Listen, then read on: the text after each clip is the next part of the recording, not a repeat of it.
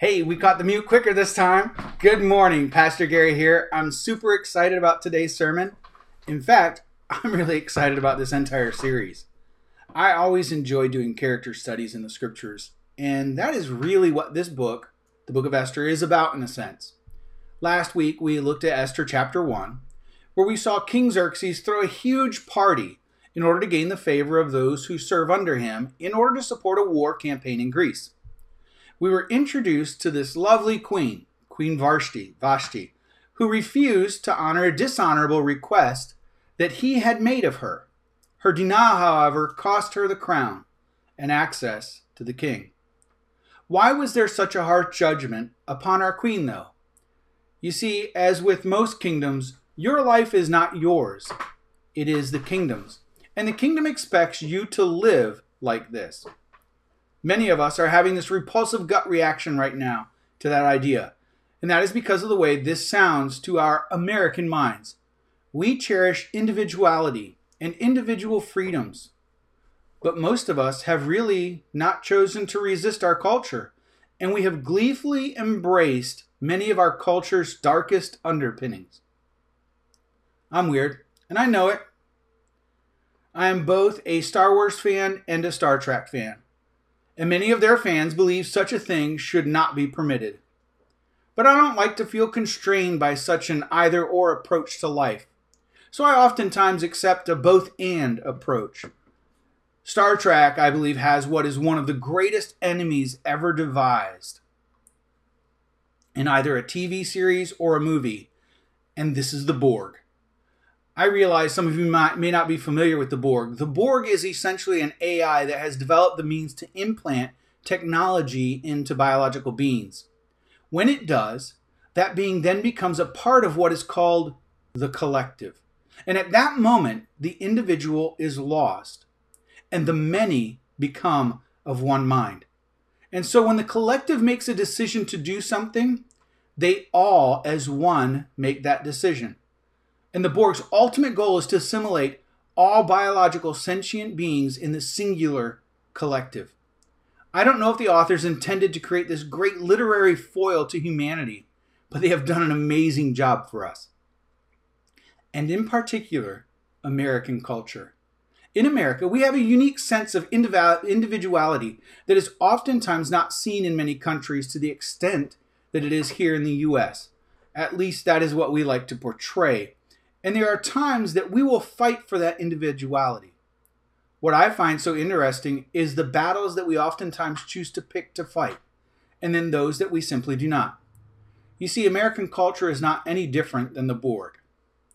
If we were to go back, let's say 100 to 150 years in our history, we would see some fairly distinct cultural groups within American society. We would see the Irish, the Polish, the Germans, the English, and there were other groups as well within our society. And when you encountered individuals from these very specific groups, you could tell which group they were a part of. They would make sure you knew, in fact, oftentimes.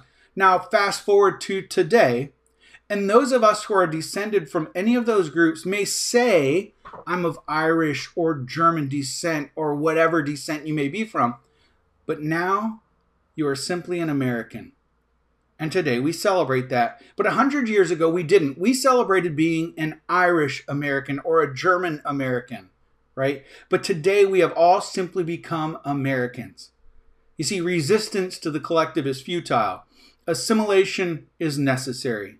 Human beings have a strong need to feel like they fit in and are a part of the group around them. And the truth is that those individuals who resist the collective mind of the larger group will oftentimes be rejected just as Queen Vashti was rejected. The struggle the church finds itself in is that we find ourselves citizens of two kingdoms. We are citizens of the kingdom of the world in which we physically live, but our true citizenship, our ultimate citizenship, is in a much greater kingdom, an eternal kingdom, a kingdom whose king is Jesus Christ. The difficulty comes when, for us, our two kingdoms collide with very different ideas of how it is we should live our lives. And when that happens, what are we supposed to do? How do we live life in the midst of two diametrically opposed kingdoms? Today, my hope is to address these difficulties. And one of the other problems that we as Christians struggle with is how do we respond when we see others not living as though they are citizens of the kingdom of heaven? If you've ever struggled with these questions, and I hope that you have, today's message will help you to, tra- tra- to traverse what can be a minefield of subjects at times that our culture and the church oftentimes disagree on. So let's look at Esther chapter 2, and let's see how Mordecai and Esther chose to live this out. Our story begins in verse 1, and we read Later, when the anger of King Xerxes had subsided, he remembered Vashti and what she had done and what he had decree- decreed about her. So after Xerxes has had some time to cool off and chill out just a bit, he remembers what he had done to his queen. And he's sad. Xerxes is a pretty fickle and violent king. So no one wants a sad, unpredictable king to live around. With Xerxes, this could mean people losing their lives for the littlest of things. So we got to do something about this, right? And so we read in verses 2 through 4 Then the king's personal attendants proposed, Let a search be made for beautiful young virgins for the king. Let the king appoint commissioners in every province of his realm to bring all these beautiful girls into the harem at the citadel of Susa let them be placed under the care of Hegai, the king's eunuch, who is in charge of the women. And let beauty treatments be given to them. Then let the girl who pleases the king be queen instead of Vashti. The advice appealed to the king, and he followed it. Now, let's think back and remember the incident that caused all of this to come about. It was Vashti's non-compliance to the king, right? So let's look at what matters most in the woman that the king is seeking to replace and fix the problem we saw in Vashti. The attendants proposed, it says, let a search be made for one, a beautiful, two, young, three virgins for the king. This is what matters. These are the three most important things the king needs to look for. And so they send out government officials to find beautiful young virgins from all across the Persian Empire. They're not looking for volunteers. They're going to take those whom they please, those whom please their eyes the most. They're not asking their parents for permission. They are simply taking these young women and placing them within the harem of King Xerxes to become his property. Today we would call this human trafficking, but resistance is futile, assimilation is required. This would be equivalent to our draft during wartime, perhaps, except we are drafting only beautiful women to become Barbie dolls for the king. Our story continues, and we're introduced to a man named Mordecai. Mordecai, we're told, is of Jewish descent, and he was serving in the citadel in the city of Susa. He was a descendant, we see, of the very first king of Israel, King Saul. His ancestors had been carried off, we can tell, into exile by 597 BC. In fact, Mordecai is a child of exile.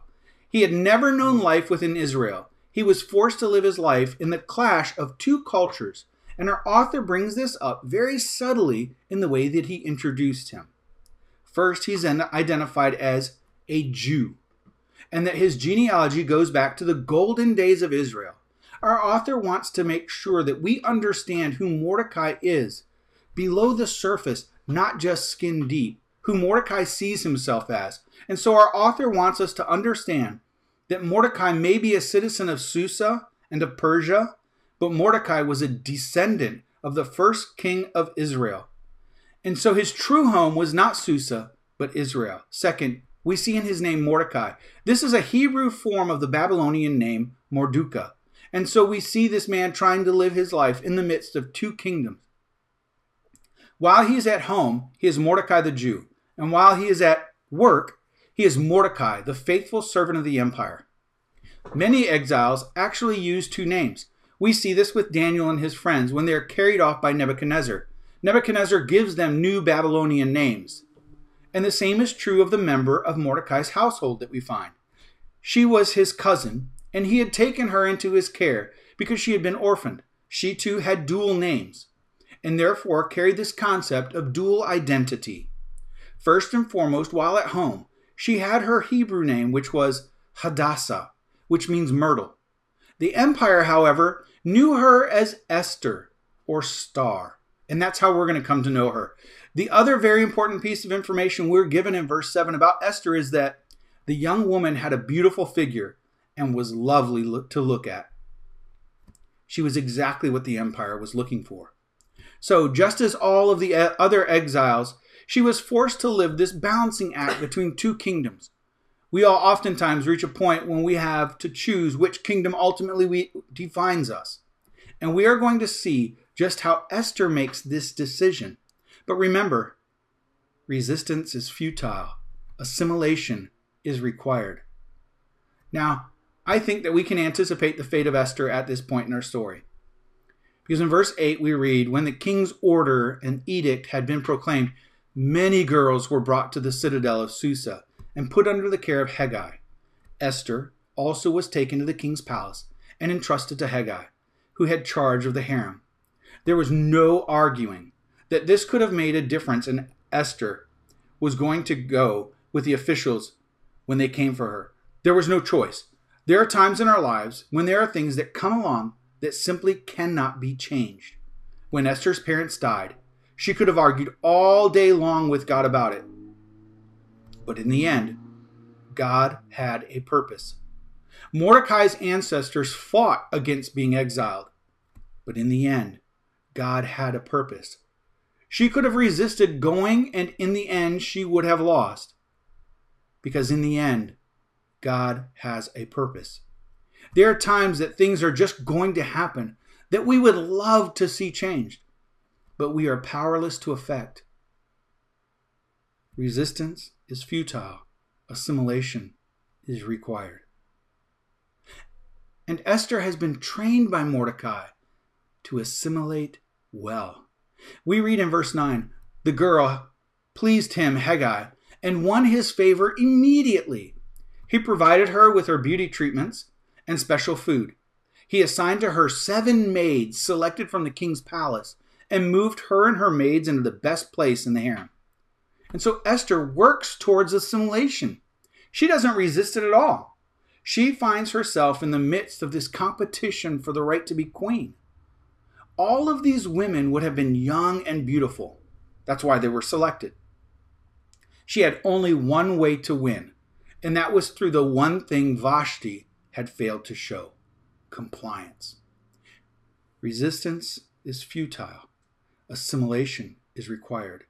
And as a result, she receives the best food and an early start on her beauty treatments. Now, I have to touch on these beauty treatments briefly because this is just insane in my mind. We read in verse 12 about these, and it says, Before a girl's turn came to go into King Xerxes, she had to complete 12 months of beauty treatments prescribed for the women six months with oil of myrrh, and six with perfumes and cosmetics. I don't know what that is.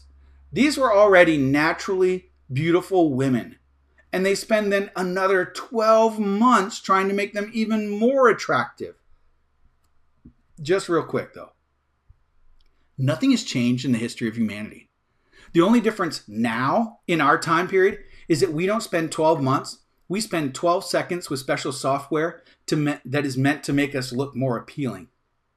Guess we don't resist much yet either, do we?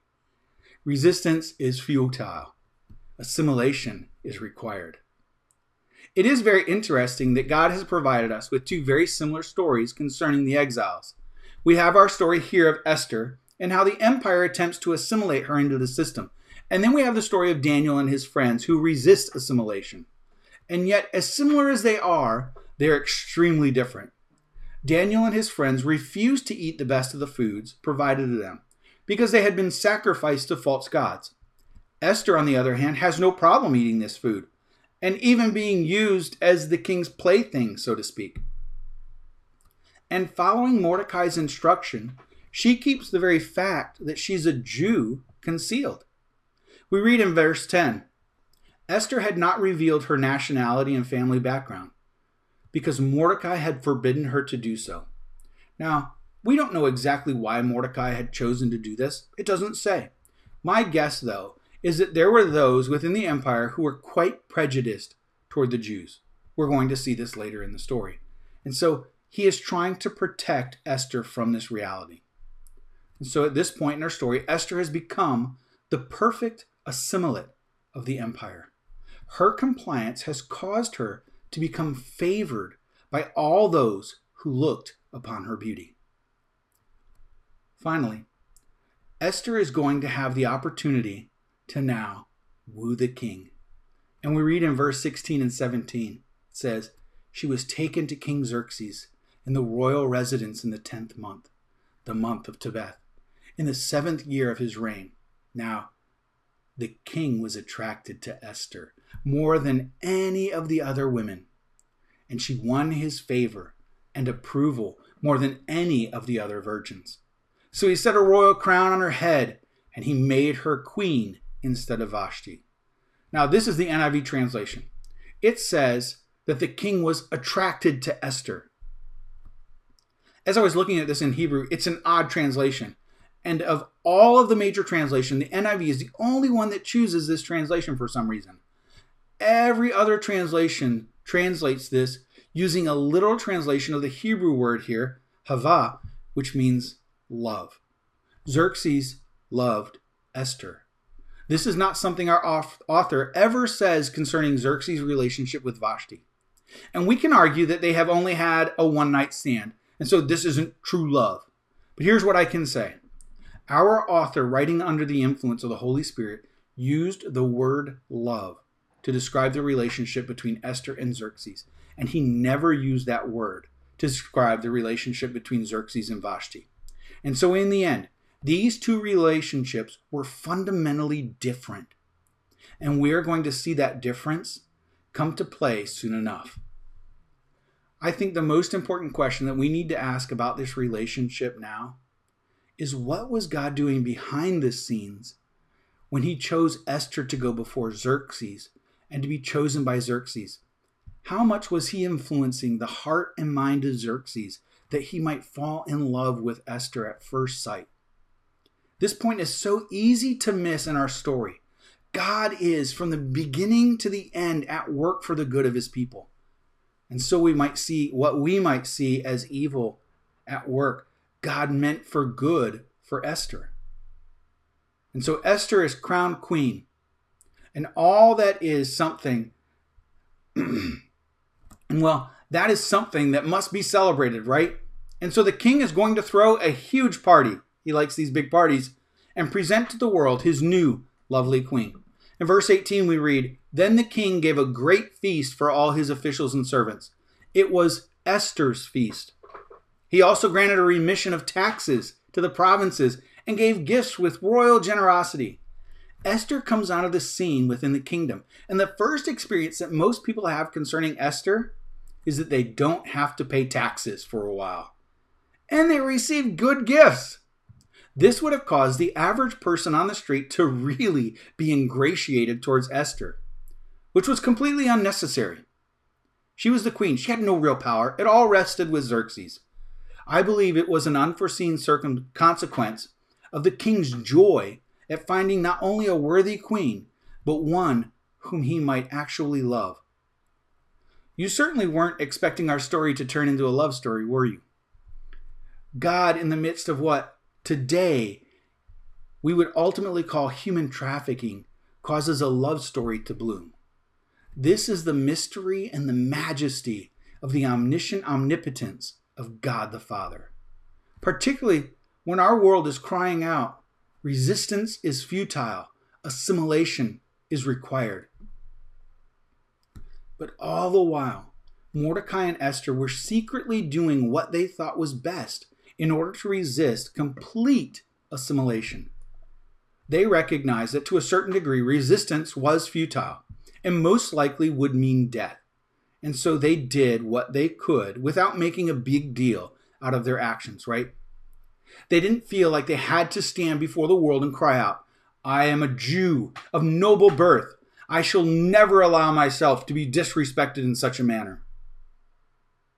My body, my choice, was not a rallying cry of the people during this time, because such an outcry would have meant certain death for disobeying the decree of the king. And so Mordecai and Esther had made the decision to maintain their Jewish heritage a secret.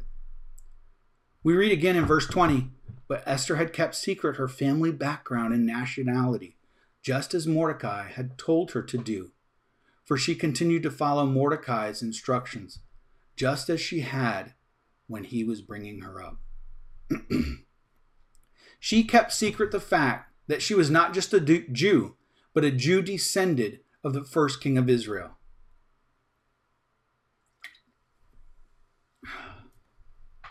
And my guess is that they did not want this fact to be used and abused by the empire against the people of God. We will also see as we continue in our story that there was, by some, a significant distaste for the Jews by many within the empire. And this may have kept Esther from being able to rise in favor, as she did when, within the citadel at Susa, even prior to becoming queen. And as we shall see, this was God's plan all along. So we need to be careful how we place judgment against Mordecai and Esther for hiding their Jewish roots. Was it the wrong thing to do? I personally believe that it was. God has always called his people to be open about who they are as followers of the one true God, and they were not. But the beauty of our story is that even in the midst of their mistakes and errors, and even perhaps sin, God's will is being fulfilled for his people through their lives. I have no doubt that Mordecai and Esther were true followers of God, and I also believe that they made some mistakes, just as all of us do. There were times and way and ways in which they fell into the world's trap. Remember, resistance is futile, assimilation is required. So, Vashti has been deposed. Esther has been coronated. Xerxes is in love, and life in the kingdom is good. What could possibly go wrong? Well, not everyone likes the king, and he is now experiencing at this time a high point in his reign, even though he has recently been defeated by the Greeks. We're not told about that in our story.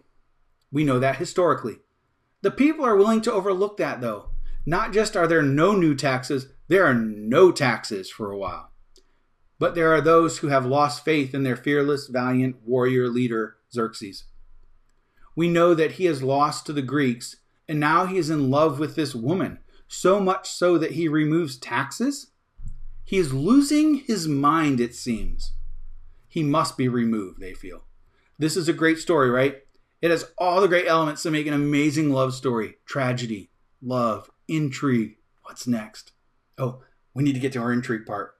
It's brief, but don't worry, there will be more. Let's read verses 21 and 22.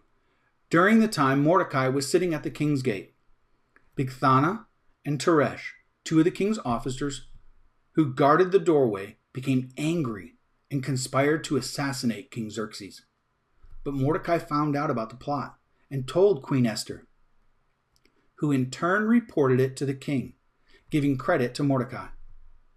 Mordecai just happens to be in the right place at the right time, and just so happens to overhear these two men plotting to assassinate the king.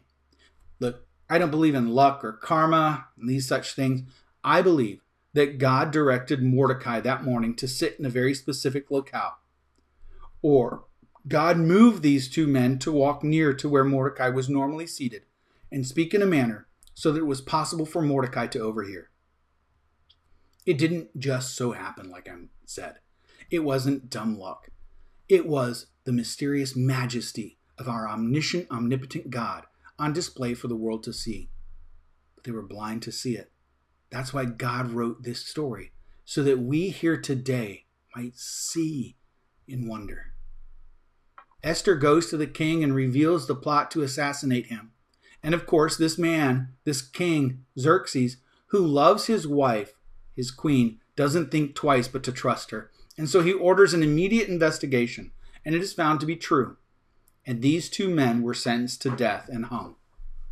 Then we're told that all of these events were recorded in the book of the annals of, in the presence of the king. Unfortunately, all of that has been lost, most likely when the great library in Alexandria was burned. And we lost so much history and ancient writings. But even that, I believe, was the hand of God for some reason, for some great purpose. So far, in our brief story, we have seen a war council that lasted six months, a party that lasted seven days and ended tragically, perhaps as any party that goes that long probably would. We have seen a royal search for the most beautiful young virgins of the land to fight for the pleasure of the king. And we have seen a queen crowned, a Jew of noble birth exiled from her land, who had lost so much but gained what the world saw as everything her heart could imagine. But our queen secretly held on to her Jewish roots, even though she was crowned the queen of the Persian Empire. All this while, all the while, the world was crying out to her resistance is futile, assimilation is required.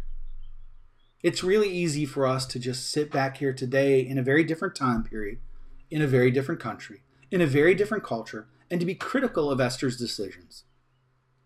Most women during this time would have been willingly competing for the crown. So Esther's chances were pretty slim, to be honest.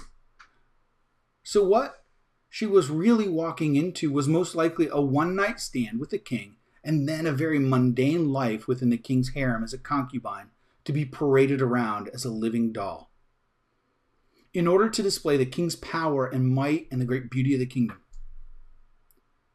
Should Esther have resisted such an existence? The Jewish scriptures should have led her to do so. Her Jewish heritage should have led her to resist and not to be assimilated. Now, that would have been most likely ended in her death. And as a result, she chose not to result, not to resist, but be somewhat assimilated on this point. Did she make the right decision? I'm not certain. We are never told in the scriptures. But if she had not made the decision, this very decision, we will see later in our story that the consequences would have been disastrous for all the Jews. The difficulty is that we want the answer to the question did she or did she not do the right thing here? Should she have stood up for what was right and what was wrong? In the end, we don't truly know the answer to this question. And the harder question, I think the answer is what would you have done? What would I have done in the same situation? You may have a real quick answer for me and say, I would stand my ground. But when guards are standing there ready to impale you, I'm not so sure you would be so tough. I don't know what I would do even as a father. I have an 18 year old daughter. I know what I hope I would do, but I don't know. And if you say that Esther did the wrong thing, then you would have to deal with some very big issues later in our story that Esther has uniquely been placed by God in the position she is in order to be able to deal with. What then? The hardest part of this is that this was clearly the hand of God at work. We all deal with difficult decisions in our lives. Hopefully, none of us have to deal with a decision like Esther was forced to face. But we are continually being forced to decide and choose between the kingdom of this world or the kingdom of heaven. And like Esther, we must be wise when we choose the battles that we must fight. The scriptures say that this world, in the age in which we now find ourselves, is ruled by Satan. Right now, for the time being, Satan is the prince of this time. God has allowed this because of our sin. And Satan is going to, at every turn, force mankind to make a decision. Will we follow after him or will we follow after God? In which kingdom do you truly reside? Resistance is futile, assimilation is required. But God. God the Father has provided the means of resistance. It is called faith. And faith is not blind. Faith can and will and only be placed in that which we hold to be completely true and verifiable. And so God has provided us with his faith. The faith of Jesus has been given to us so that we might see and believe. faith in the story of Jesus is our ultimate means of resistance against sin and the corrupting ideals of this world. Jesus Christ was born in this world of the Virgin Mary. Through the power of the Holy Spirit within her, who knit the baby Jesus into existence within her very womb, Jesus was born into this world as a baby, a baby who was 100% man and 100% God, all at the same time. This was necessary so that he, Jesus, could live a perfect, sinless life. Only God could do such a thing, but a man needed to because a man, Adam, the first man, sinned. And in that moment, he fell into sin. It was as if we all had sinned. And in that moment, all of mankind fell and was declared sinful. We all became sinners in that very moment. Not the first time you sinned, the first time Adam sinned. God declared man fallen and sinful. And God required a sacrifice then to be made for that sin. And because a man had brought that sin into this world, the sacrifice must be a man. And that man needed to be perfectly sinless. But no mere man could do such a thing. And so God the Father had to cause God the Son, Jesus, to be born into this world as a man. Then and only then could a man, as God, live in a way that was worthy of the sacrifice that God required. There must be a price paid for sin. So Jesus chose to be born in this world as a man. He chose to live a life whose sole purpose was to live perfectly sinless so that he might die a sacrifice to his Father. Jesus lived a perfect sinless life so that he might be crucified by man. And when man placed him upon that cross and raised him up, God the Father looked into the very eyes of his Son, and in that moment, he poured out all of his wrath and anger towards sin, and Jesus died in order to pay the price that we ourselves owed. Jesus was taken from the cross and he was buried. And then, miraculously, three days later, by the power of the Holy Spirit, he arose from the dead, proving his power not only over sin, but over life and death as well. Then, after spending time with his disciples and being witnessed by hundreds of people, he gloriously rose into the heavens and returned to the Father, where he is now seated at the right hand of the Father. And we know that one day, as he has left us into the heavens, he shall return. Jesus will return in the clouds in order to judge this world. And when he, returns, all of mankind will be resurrected from the dead to be judged and our destinies revealed. There will be but two destinies eternal life with Jesus in heaven or an eternity of torment and pain in hell. Our world cries out. Resistance is futile and assimilation is required because Satan doesn't want to be alone. He hates humanity and wants to see all of us walk into the flames with him. He knows his destination. But God, but God has provided a means of resistance. That means is grace. The grace of God that was shown to us when Jesus died on the cross. The grace of God when Jesus arose from the dead. The grace of God that when you place your faith in Jesus, the Father no longer sees your sin. Instead, he sees someone covered by the blood of Jesus, someone clothed in the grace of the gospel of Jesus Christ. And when we come to faith in Jesus Christ, we are then filled. We are filled by the presence of the Holy Spirit, who is God, and his power has been given to us so that the phrase, resistance is futile, assimilation is required, is no longer true of us. This world wants to assimilate you and shape you into their fallen likeness. How do you resist? You believe in Jesus. You daily arise and remind yourself of the truth of who Jesus is to you and what he did to free you from the bondage of the Borg. I mean, this world and sin. The only hope we have of truly being free, thinking, freely functioning human beings is to resist this world by the grace of God that is found only in the gospel of Jesus Christ. Amen. Let us pray. Father God, I thank you that you have brought us freedom. I thank you that by the power of the gospel of Jesus Christ, resistance is not futile and assimilation is not required. We are able to stand against this world and against sin. Jesus, we pray that you would guard our hearts and minds that are so easily swayed to believe the world before we believe you. Help us to not fall into the traps of this world. Holy Spirit, empower us to overcome the sin that is within us daily.